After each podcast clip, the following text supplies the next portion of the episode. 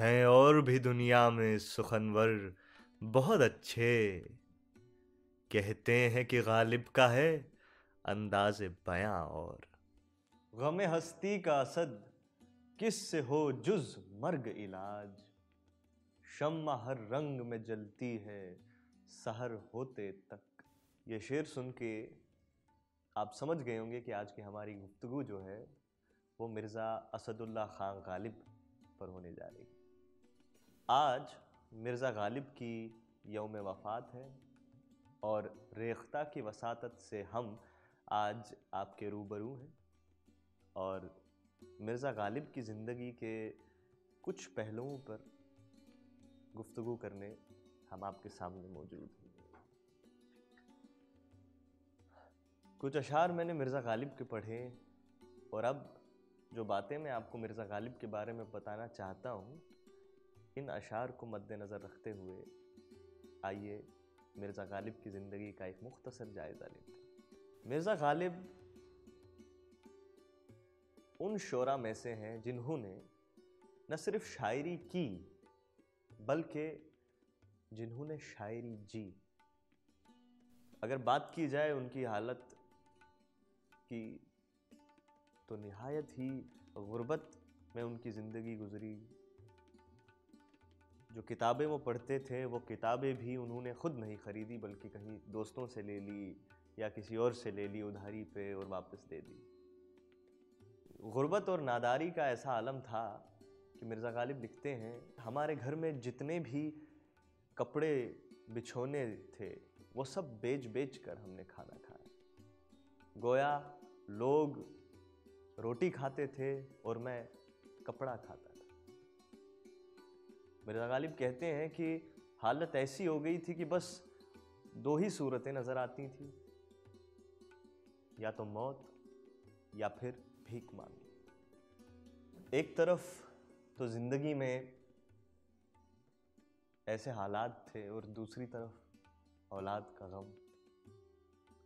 मिर्ज़ा गालिब की सात औलादें थीं, जिनमें से कोई भी ज़िंदा नहीं रहा। उम्र भर ये गम उन्हें सताता रहा। उनकी बीवी के भांजे मिर्ज़ा जैनुल आबिदीन खान आरिफ, मिर्ज़ा गालिब को बहुत अज़ीज़ थे। उनकी खुश फहमी मिर्ज़ा गालिब को खूब भाती थी और मिर्ज़ा गालिब ये दिल के बहुत करीब थे। लेकिन कुदरत का करना कि वो भी इस दुनिया से चल नहीं इस जुदाई का गम मिर्ज़ा गालिब के सीने में घर कर ले और उन्होंने एक मरसिया लिखा, जो किसी की मौत पे लिखा जाता है। जाते हुए कहते हो, कयामत को मिलेंगे। क्या खूब कयामत का है गोया, कोई दिन और। अट्ठारह की कदर उसमें मिर्ज़ा गालिब दिल्ली में उनका घर था और जब दिल्ली फतेह हुई तो लोग जो है सब सड़कें बंद होने लगी और लोग नज़रबंद किए जाने लगे। और ऐसे में मिर्ज़ा गालिब का एक भाई, मिर्ज़ा यूसुफ, जो कि दीवाना हो चुका था। मिर्ज़ा गालिब के घर से बस हज़ार, दो हज़ार कदम की दूरी पर जब नाकाबंदी हुई और सड़क पे पहरा लगा तो मिर्ज़ा गालिब अपने घर में बंद, तड़पते बिलकते कि अपने भाई के पास चले जाते। लेकिन हालात ऐसे थे कि घर से बाहर निकलना भी मुश्किल था। ऐसे में खबर आई कि पाँच दिन तप में मुबतला रहकर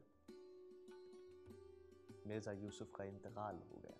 और हालात ऐसे थे कि ना तो कफन बाज़ार में मिल रहा था।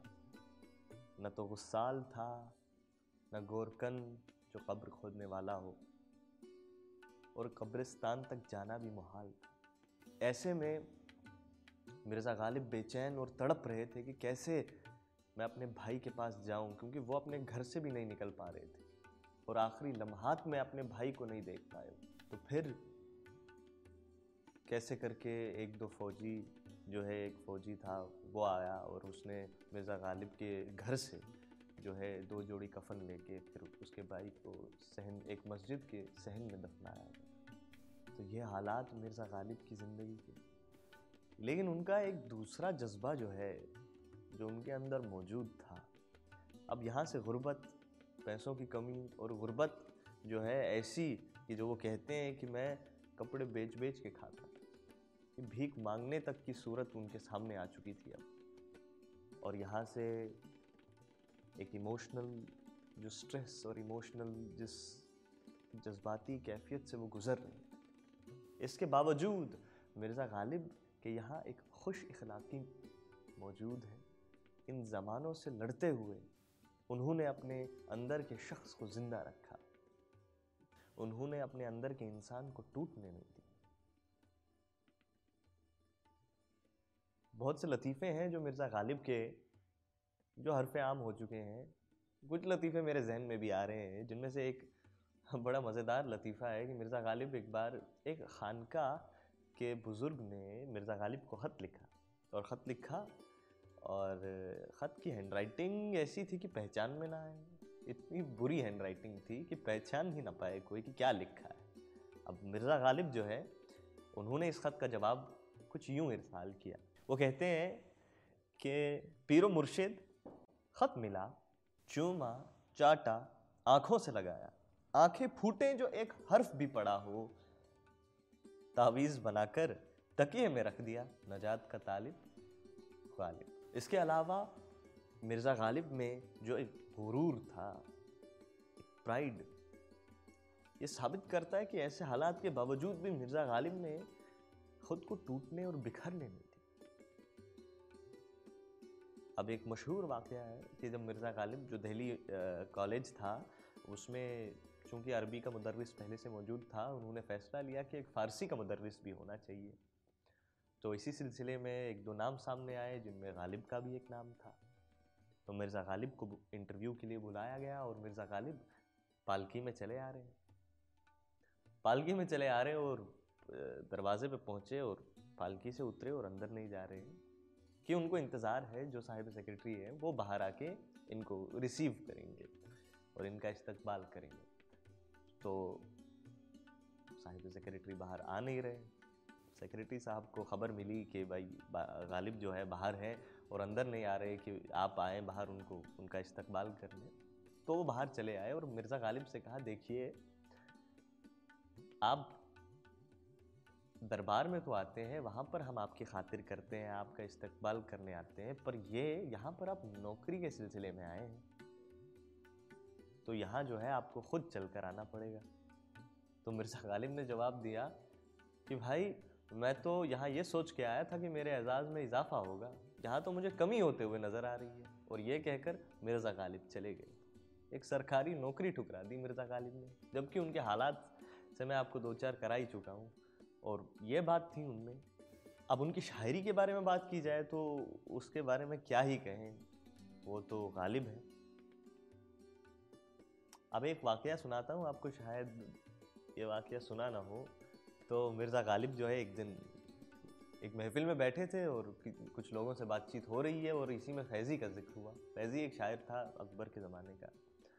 तो किसी शख्स ने कहा कि फैज़ी जो है बहुत बड़ा शायर तो अकबर के दरबार में जब पहली बार फैज़ी आया तो उसने फिल बदी ऑन स्पॉट जो है एक ढाई सौ अशार पर मुश्तमिल एक कसीदा पढ़ लिया।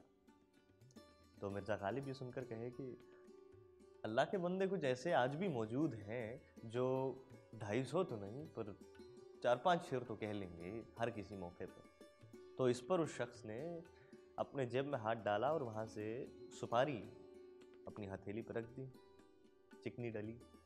तो उन्होंने कहा कि भाई, इस पे शेर कहिए फिर मिर्ज़ा। और मिर्ज़ा ने फिल बदी।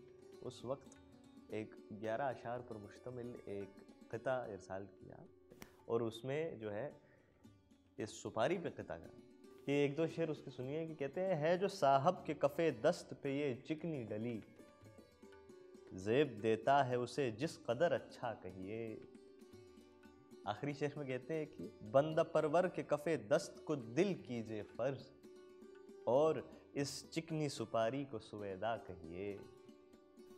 तो ये तो मिर्ज़ा गालिब की शायरी पर बहुत बातचीत हो चुकी है मिर्ज़ा गालिब के बारे, शायरी का दुनिया में बोलबाला है।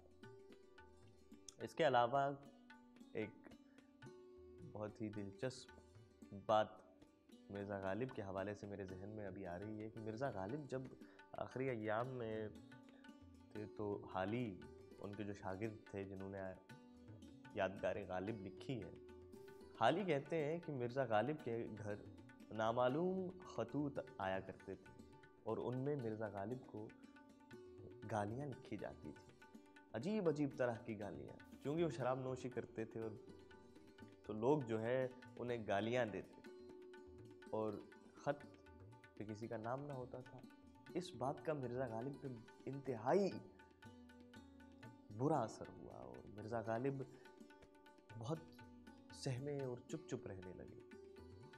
अब हाल ही हैं और उन्हें इस वाक़े की खबर नहीं है और मिर्ज़ा, हाली ने मिर्ज़ा गालिब से कहा कि अब आपकी उम्र हो चली है, आप नमाज़ पढ़ा कीजिए और खड़े हो होके नहीं तो बैठ के पढ़ा कीजिए। या वज़ू कीजिए, अगर वज़ू नहीं तो तयम कीजिए। लेकिन मिर्ज़ा गालिब को ये बात बहुत नागवार गुजरी। तो मिर्ज़ा गालिब ने हाल ही से कहा कि आप इस उम्र में नमाज़ पढ़कर ज़िंदगी के गुनाहों की तलफी क्यों करो अब देखिए मिर्ज़ा गालिब जैसा शख्स और इस बात का कितना गहरा असर मिर्ज़ा गालिब पर हुआ था और उनके दिल पर हुआ था। और मिर्ज़ा गालिब कहते हैं, मैं तो इस काबिल हूँ कि जब मरूँ तो मेरे अज़ीज़ और मेरे दोस्त मेरा मुँह काला कर दे और चीलों और कौओं को खिलाने को छोड़ दो। अब ऐसा अजीम शायर और ऐसी बात कह रहा है अपने बारे में। मिर्ज़ा गालिब की ये ज़िंदगी जब सामने आती है तो ऐसा महसूस होता है कि मिर्ज़ा गालिब ने हर वो जज्बा जिया, एहसास की गहराई में उतर कर उसे महसूस की और ये बात उनकी शायरी में नुमाया और ऐसी ज़िंदगी गुजार कर जो शायरी उन्होंने हमें दी है, वो बेशक लाजवाब है और लासानी है। बस एक ही शेर है जो इस वक्त मेरे सामने आ रहा है, मिर्ज़ा गालिब का। कि है और भी दुनिया में सुखनवर, बहुत अच्छे। कहते हैं कि गालिब का है अंदाज बयान। अगर आपको ये वीडियो पसंद आया हो तो वीडियो को लाइक कीजिए, कमेंट कीजिए, चैनल को सब्सक्राइब कीजिए और बेल आइकन दबाइए।